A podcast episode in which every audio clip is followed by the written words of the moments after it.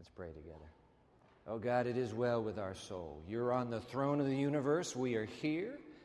The Lord of heaven is in our midst. It is well. Now, we go to Holy Scripture. A word to third millennials like us. Let today's teaching be clear this next to the last Sabbath of this series. We want to see the risen Christ. We want to sense him here. In his name we pray. Amen. You remember the little rhyme, Mary, Mary, quite contrary? How does your garden grow with silver bells and cockle shells and pretty maids all in a row? Poor Mary.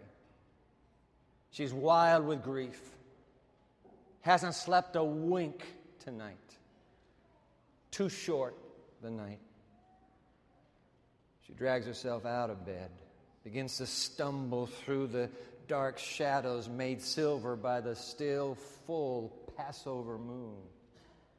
Finally, she's all alone, all alone in front of the tomb. No guards, no soldiers to call halt, no sound, save this silence of an empty, now ominously empty tomb. They've stolen her master's corpse, still wild with tears. She runs back through the same silver shadows. Now the city gate ajar. She's quick in, up a dark alley, up the staircase, sobbing aloud. Now she's pounding on that wooden door, barred and shuttered. Somebody finally stirs.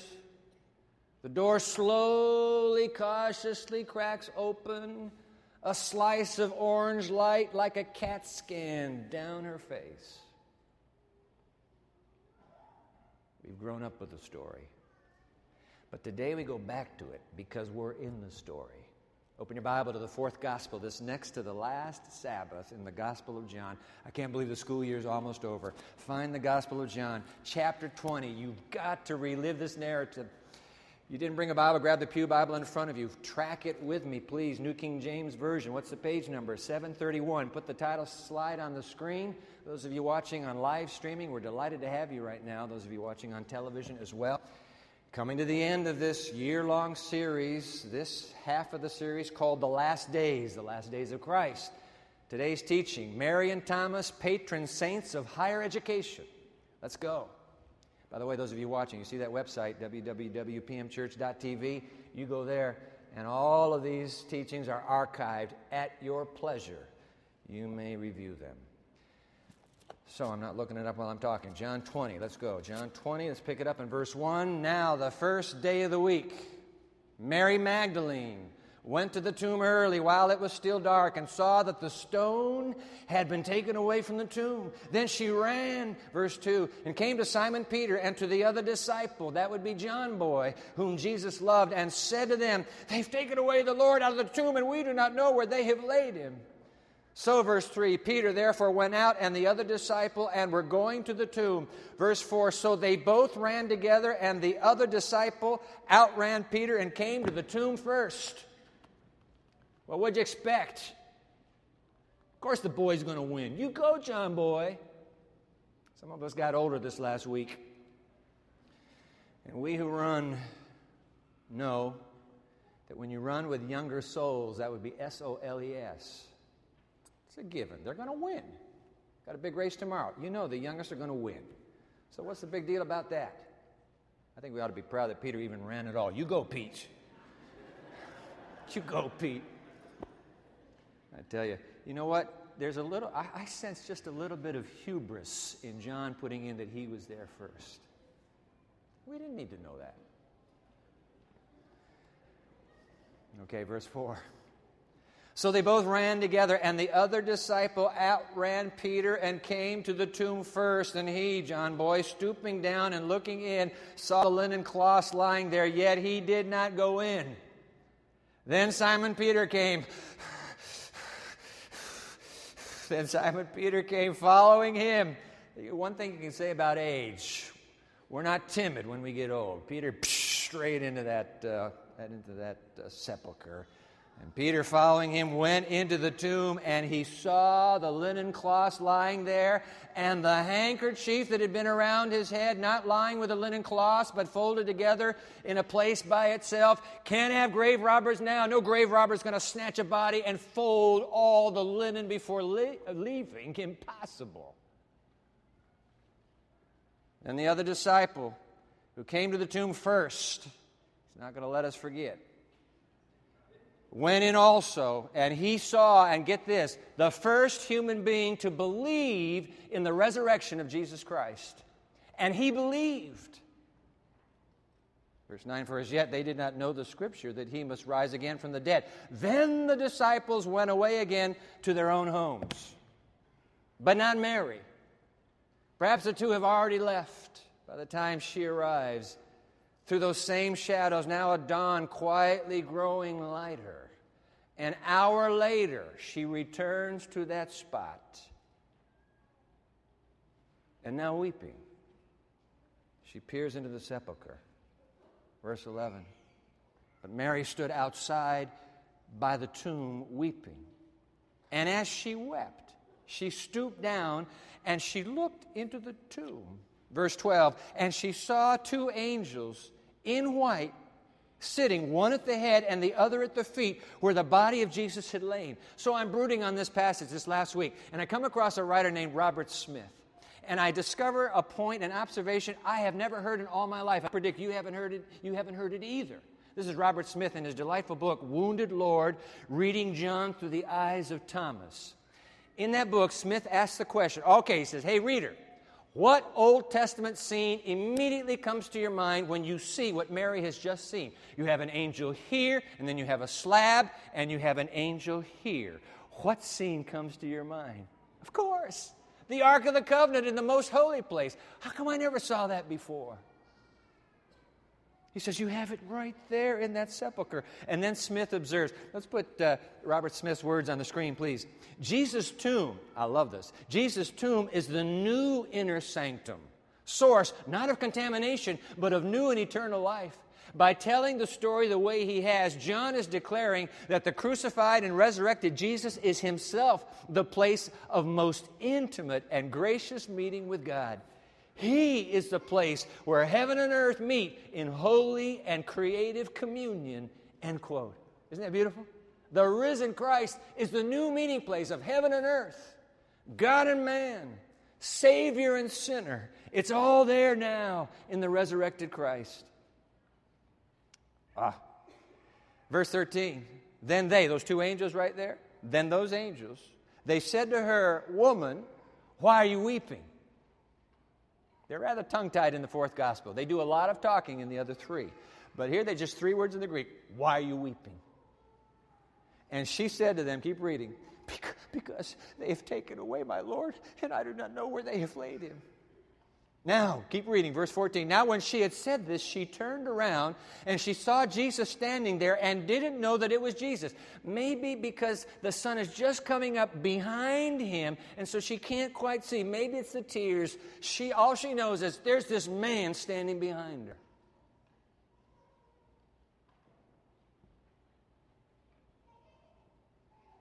And she, not knowing who he was, looks, now verse 15, Jesus says to her, Oh, I like this. Jesus says to her, Woman, why are you weeping? Whom are you seeking? Now hit the pause button right there. Because in the beginning of the fourth gospel, the very first spoken words of Jesus are these What are you seeking? The gospel opens. His first words, What are you seeking? And the gospel close, closes with his words, Whom are you seeking?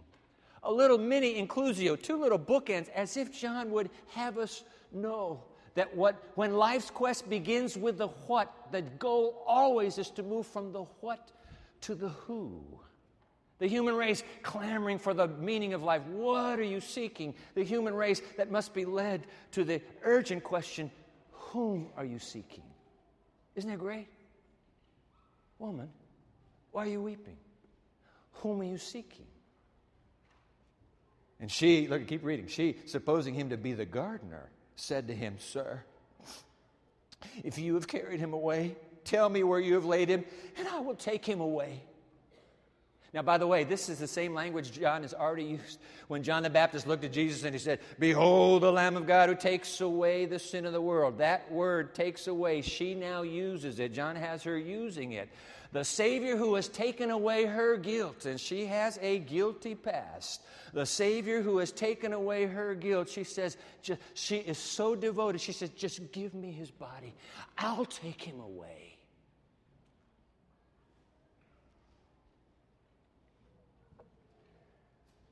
And Jesus said to her, as if he was going to prove the claim that he made in John 10. Remember in John 10, Jesus said, My sheep know my voice, and I call them by name, to prove that that in fact is true. And Jesus said to her, Mary. Mary. And she turned and she cries out. I mean, you can just see this moment as if it were a DVD. And she cries out to him, Rabboni, which is to say, teacher. Jesus said, Oh, verse 17, do not cling to me because she's holding on to him. She just naturally flew at him and grabbed him, maybe around the knees, but she's got him. And he says, Oh, don't, don't, don't, don't cling to me, for I have not yet ascended to my Father. But go to my brothers and say to them, I am ascending to my Father now, and your Father, and to my God and your God. So, verse 18, Mary Magdalene came and told the disciples that she she had seen the Lord and that he had spoken these things to her. I tell you what, every time I relive this story, every single time I find it utterly stunning that the God of the universe, the Creator Himself, Fernando, what's, what's Fernando's last name? Ortega? Yeah, Ortega. Fernando Ortega, I love that song of his, Jesus, King of Angels. This is a beautiful song. The King of Angels who, after this victorious resurrection, wants to hurry to his Father with whom he has spent eternity and say, Is it a done deal? Instead of hurrying to his father, he waits for this devoted, this dear friend of his. He, he stands in the shadows of that dawning morning, waits to see Mary. I find it absolutely stunning. He waits to meet with her. I'll tell you why I find it so stunning. Because scholars, some scholars, and Desire of Ages, and I want you to listen carefully here, have drawn the rightful, I believe, the rightful conclusion that this Mary of Magdalene, now listen, some of you had a little problem with this last time around, but I'm going to show you. This Mary of Mag, this Mary Magdalene is Mary, the sister of Lazarus and Martha. Mary Magdalene. Whenever that name is used in the four Gospels, it is a cryptic link to her sullied and stained sexual past. Desire of Ages tells us that she was led into sin by her uncle Simon the Pharisee, for whom they had this big, for whom the feast was provided. An incestuous advanced by her uncle, has driven Mary into shame. She has fled Bethany. She has found the little village of Magdala. And there, because she has been led into sin, she sinks deeper and deeper into sin and guilt and further shame. Until one day, a young itinerant preacher and teacher and healer, they're calling the Messiah, came by her way and she found her Savior at last. I want to put Desire of Ages on the screen for you. Look at this. Mary had been looked upon as a great sinner, but Christ knew the circumstances that had shaped her life. He might have extinguished every spark of hope in her soul, but he did not. Listen, girl, you shouldn't be going to this church. Find another church. Don't come in. Please, don't you know who we are? He could have done that. He didn't.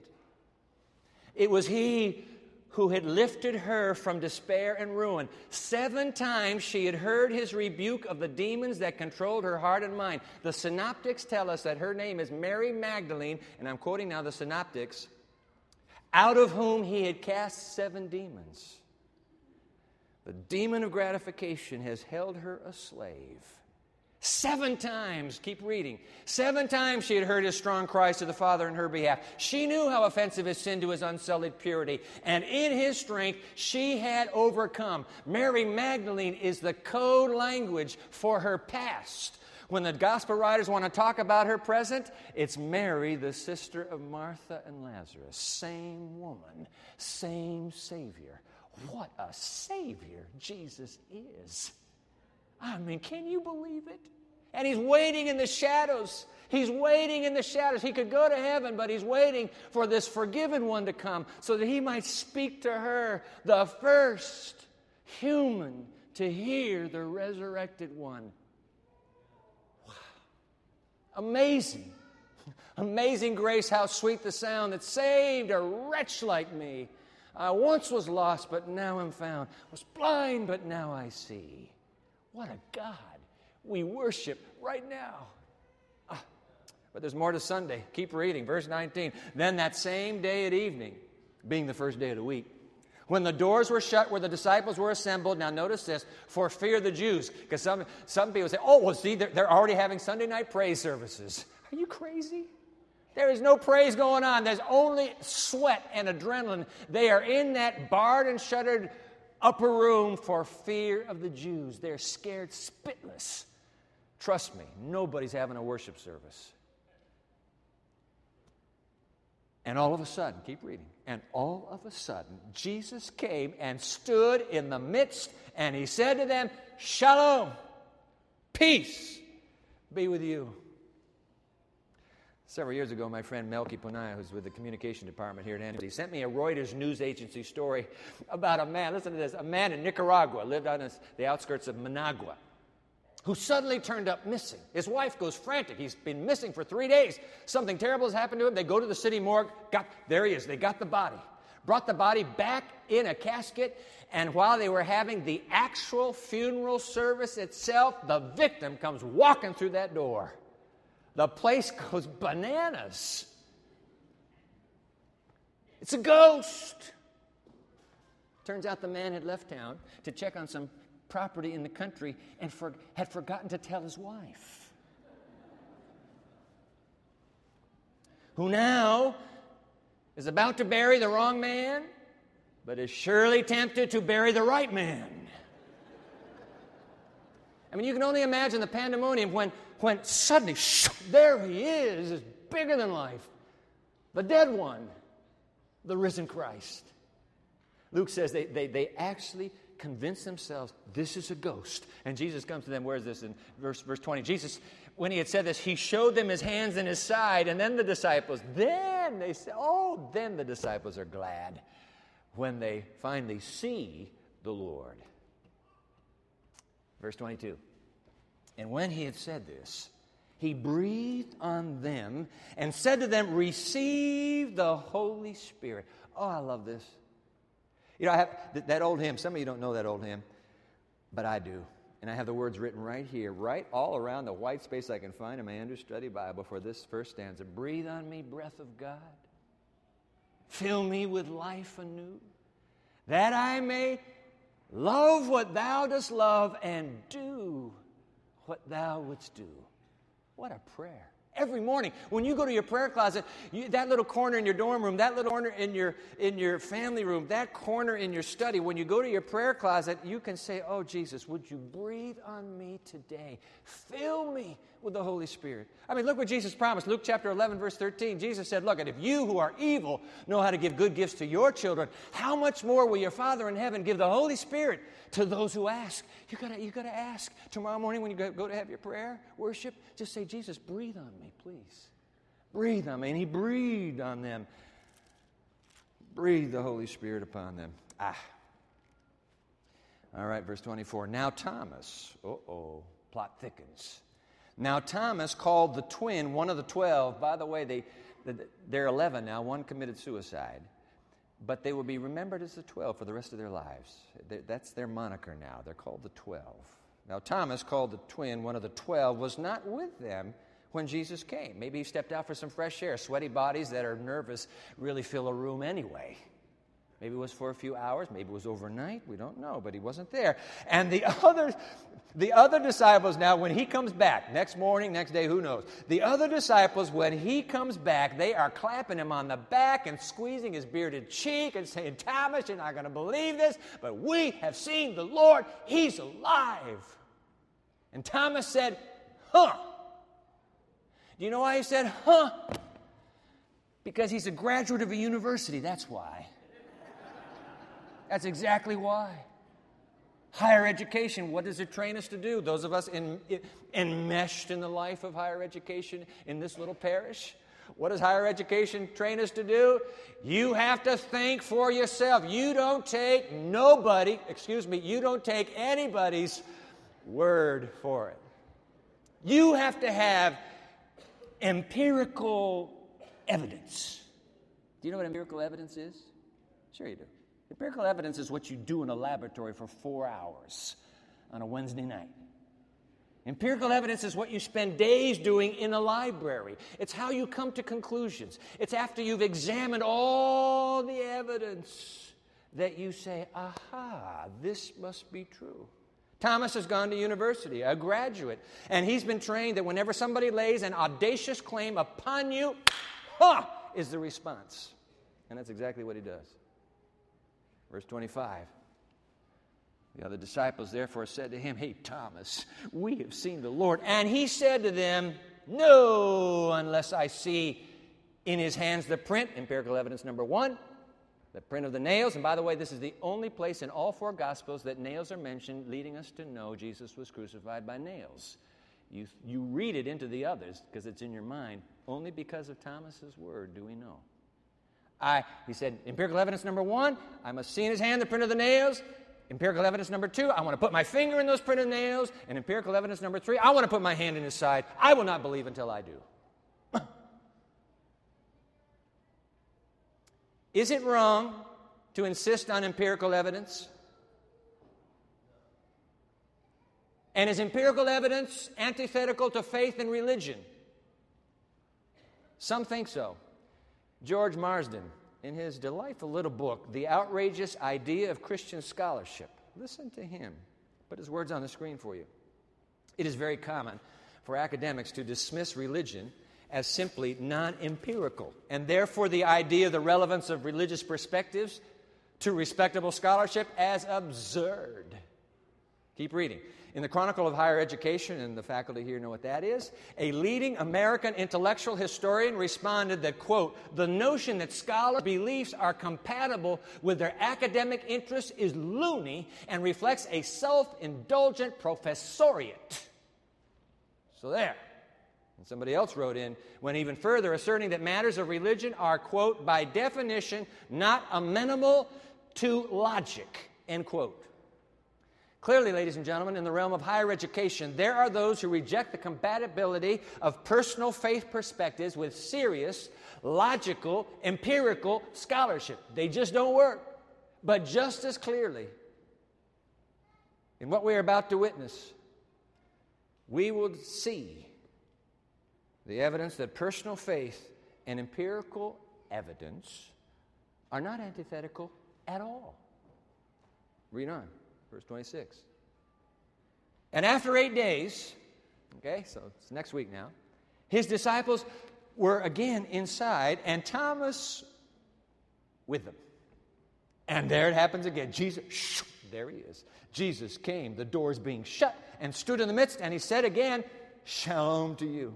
Verse 27, and then he turns. Where are you? Where? And then he turns and looks straight at Thomas one little piece. And now he's going for Thomas. And he looks straight at Thomas and he says, Reach your finger here. And look at my hands. Reach your hand here and put it into my side. Do not be unbelieving, but believing. And Thomas answered and said to him, My Lord and my God. That's a major Christological Christ. That's a major Christ bookend or inclusio. The book opens declaring Christ is divine. The book closes again confessing Christ is divine. Intentional. My Lord and my God. Jesus goes on. Jesus to him, Thomas, because you have seen me, you have believed. But blessed are those who have not seen and yet have believed. If you please. Let's consider Thomas and Mary, the patron saints of higher education, particularly Christian higher education, even more particularly Seventh day Adventist higher education. You know, I say patron saints, of course, we know that they are in the dust of the earth and they await the glorious return and resurrection, the return of Christ. But let's just for imagine, ima- let, let, let's say that Thomas and Mary are the gospel readers of all of us who are enmeshed in higher education today. Okay? Why then? I'll tell you why. Because they, like us, operate out of an empirical bias. An empirical bias, I have to have that to believe. Mary has to see, Thomas has to touch. But what is so amazing, listen to this. What is so amazing is that Jesus rebukes neither one of them for that empirical bias. Not a, not a scolding word. He accepts it. In fact, he, he acquiesces to empirical bias and offers each of them what would be most convincing to them. For Mary, it's the sound of his voice, and that brings forth confession. For, for Thomas, it is the touch, and that brings forth the confession. Why? Because our Creator knows that He made us for the very quest that higher education thrives on today. He made us that way. Intellectually, we created to exercise the highest powers of our minds to grapple with the most empirical of all evidences. We've been made that way, which means it's okay to ask for empirical evidence. Empirical evidence is not counter to God, it's what God is, it's what God does. One of the seminarians in my preaching class, Nestor Soriano, I told him on Wednesday what I'm going to be preaching on today. And he, he found something yesterday and sent me an email. I said, Hey, Dwight, did you see uh, this, the latest, in the latest issue of the Adventist Review, a story written by Addison Hudgens, title of the article, Lost Sheep, question mark, discovering why young people choose to leave the church. So we just slipped this in. I want you to see this. Look here. As one young adult expressed, this is Hudgens writing, this is the end speaking. I always felt very guilty when I had questions I wanted to ask. Because apparently there are some communities within the community of faith where it's verboten to ask questions. What are you asking that for? You ought to believe it says it right here. Just take it, girl. Come on, boy. Apparently, there are some communities where asking questions is a sign of, of, of loss of faith or heresy or, or off the beam. One young adult says, I always felt very good whenever I had questions I wanted to ask. Now, Hudgens goes on, we need to cultivate critical thinking skills and not discourage young adults from questioning. When we avoid challenging Bible pa- passages or brush off difficult questions, we do the questioner a disservice, but I thought this was insightful, and we do God a disservice. God is the one searching for us, which means He is big enough to handle our doubts and discouragements. Let Him, let the questions come. Ask me, ask me anything you wish. Let me help you find the answer. We ought not to be cutting off questions, please. It's okay to ask God for evidence to dispel our doubts. But we need to do so, listen seriously, we need to do so remembering the limits. Remembering that there is, there is something beyond where empirical evidence goes. Reason goes to the end of empirical evidence, but then faith has to keep traversing. Faith can't stop, it has to keep going. Richard Rice, I have his book, and uh, I'll share a line from his book. The title of the book, Reason and the Contours of Faith. And I'm going to hang this sentence on the screen for you for a moment. And if I were tweeting the one line I'm teaching, this would be the line I would tweet. This is it. Richard Rice, Faith always affirms more than reason can support. Just look at that for a moment. Faith always affirms more than reason can support. Reason down to here. Empirical evidence stops right here. Faith keeps going. Faith says, I'm not stopping there. I keep going. Faith always affirms more than reason can support. Which is why Jesus, he does not rebuke Thomas. But Jesus pronounces this benediction Read that again in verse 29. Jesus said to him, Thomas, please, because you have seen me, you've believed. That's okay, that's okay. But blessed are those who have not seen and yet have believed. How does that line go? Faith always affirms more than reason can support. I mean, you think about it. First generation, okay, so here's Jesus, and here is, here's the all first generation uh, crowd of believers. The fact of the matter is, ladies and gentlemen, they're going to die. And they did die. In fact, John Boy is now John the Elder. They, have, they are dying off. We're now into second generation. We're possibly into third generation. And guess what? For second generationers and third generationers, there is no empirical evidence. It's gone. I couldn't touch him. First John 1, what we, what we saw, what we handled, what we, what we touched, we don't have it. It's, it's true for us third millennials as well. We have no empirical evidence, which means, now hold on, which means that the only empirical evidence we can handle is the actual testimony of those who were here when the resurrection happened. Ah, oh, you say, come on, do I like that? I'm not going to just do that kind of willy nilly going back and taking somebody else's word for it. What do you mean you're not going to do that? You do it all the time. You study history at all? Do you study history at all? Ever heard of the Declaration of Independence? Of course you have. It's a forgery. I'm telling you, it's a forgery. That, that, that, that signature at the end of that document was it? Thomas Jefferson. Oh, that's a forgery, I can tell. You say, Dwight, it's not a forgery. I've been to the National Archives and I've actually looked at the document. Guess what? So have I. But who's to tell us that isn't a forgery? Who's to tell us that this thing gets slipped in one night and we're all now believing a Declaration of Independence that was never made? There never was a Thomas Jefferson. No, we don't do that with history.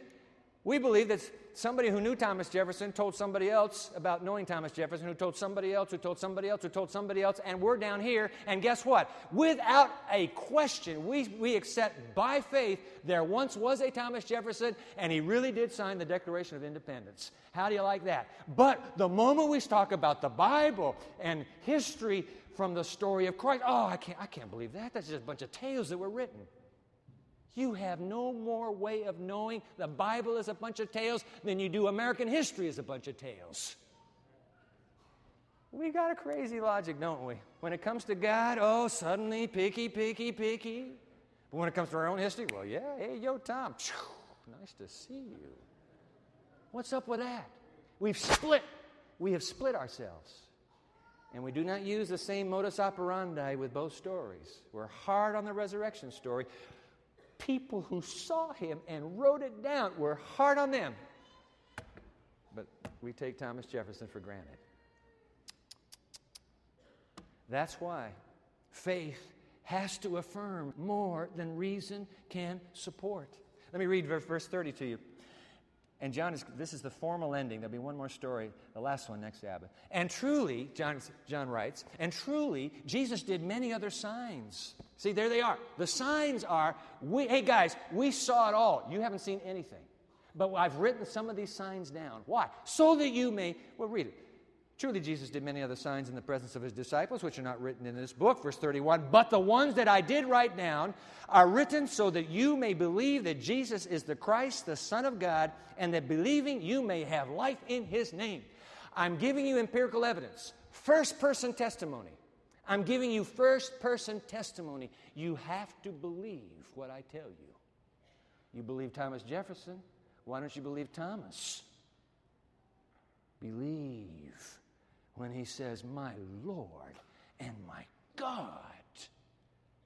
I'm giving you these signs so that you too, like all history, will come to believe the veracity of our story. Isn't that amazing? Wow.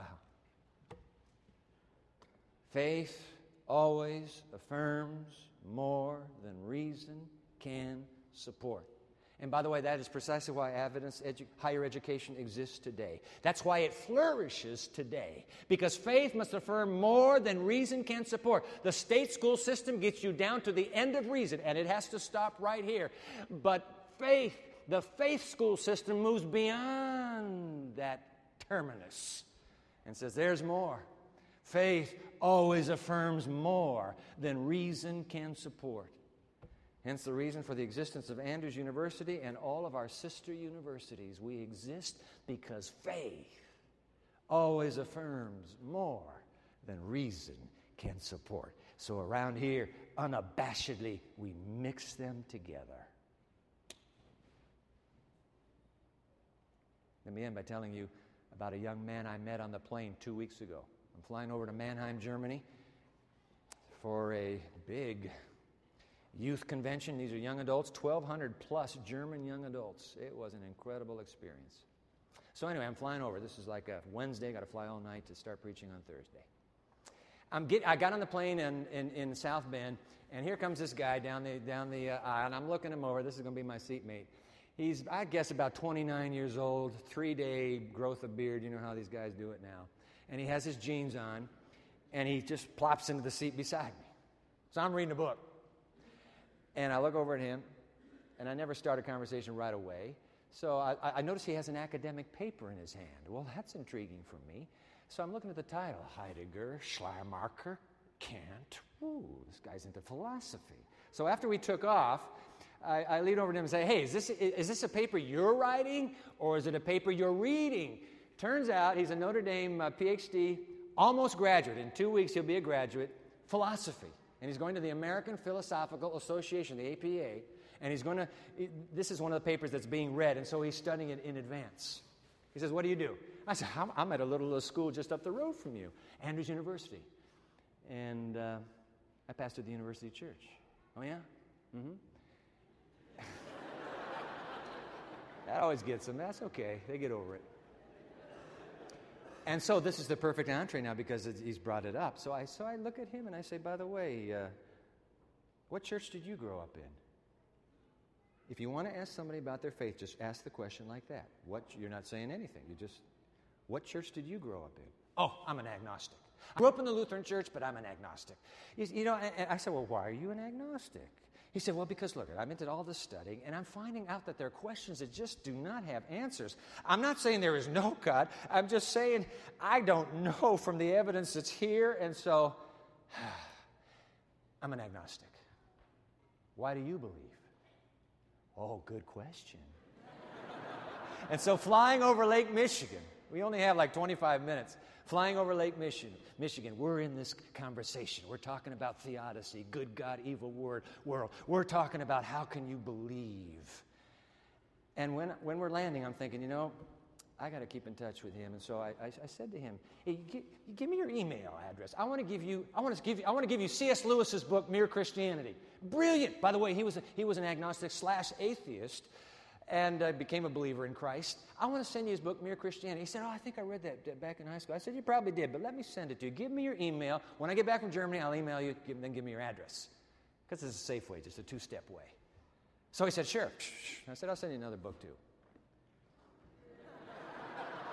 no, I told him what the book was a little book I've written called Outrageous Grace, which deals with how can you have a good God in an evil world. So it's a little bit of theodicy. And I said, I'll send you my book as well. Okay. So I get back, email him shoots me, yeah, I want that book. I, hey, I found, I found C.S. Lewis, so don't bother sending me that. I'm going to read that like you suggested. Because C.S. Lewis, here's the deal C.S. Lewis defends the Christian faith philosophically without quoting a single Bible text. Good for somebody who doesn't want to hear the Bible but is open to think. So, anyway, he said, I got the book, so don't send it to me, but I want your book. So I sent him that book, and I, I threw in another book, two for the price of one. I threw, him, threw, threw in a book called The Great Controversy. I don't know if you've heard about it. but I wrote, I scribbled in the cover, I scribbled in the cover, listen, you grew up a Lutheran. Here are the three chapters that really move me. When I'm feeling down and out, I go to these three chapters and I read them. I hope they bless you too. It's a history of Christianity. Blessings. That short visit across Lake Michigan with a young agnostic, in my way of thinking, proves it true. This bottom line that faith always affirms more than reason can support. Get your reason going. You say, Dwight, I'm not a believer here either. Well, I'm glad you identified yourself. Get your reason going. You can, you can take the first step of reason. And what's the first step of reason? Be just like Thomas. Say, hey, I have to have empirical evidence. That's the way I'm wired. My mind works that way.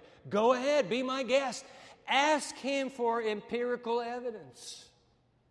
Who's to say that the same living Christ will not show up one night in your room, stand before you, and He'll say, Put your finger out and touch me? I am.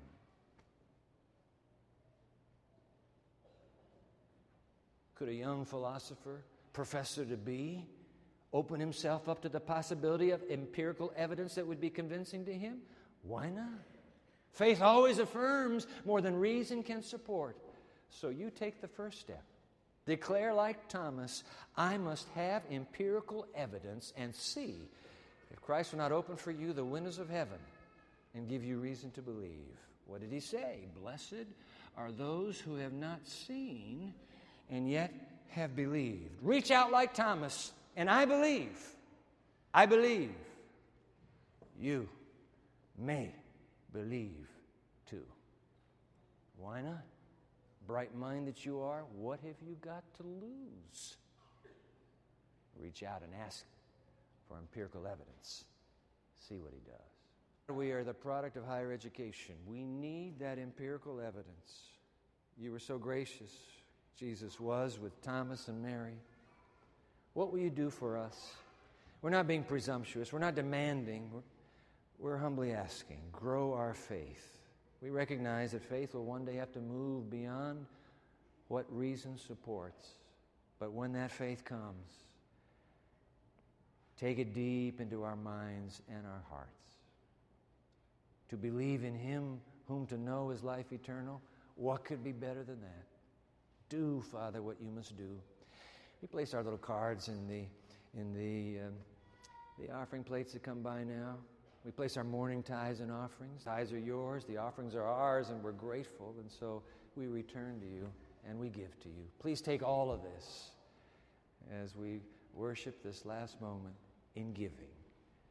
In Christ's name we pray. Amen.